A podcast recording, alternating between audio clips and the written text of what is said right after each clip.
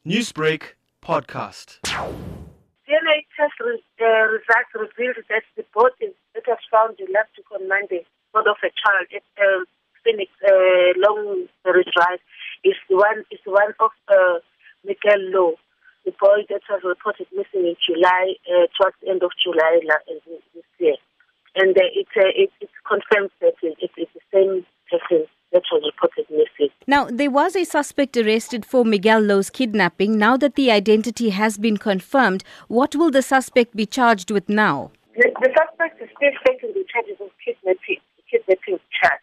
Uh, there is a matter that was opened at Phoenix, and the investigation is going to lead the police to whether the same suspect is charged or another person is charged. When is the suspect expected to appear in court? He will be ap- appearing on the 17th of, this month. Newsbreak, Lotus FM, powered by SABC News.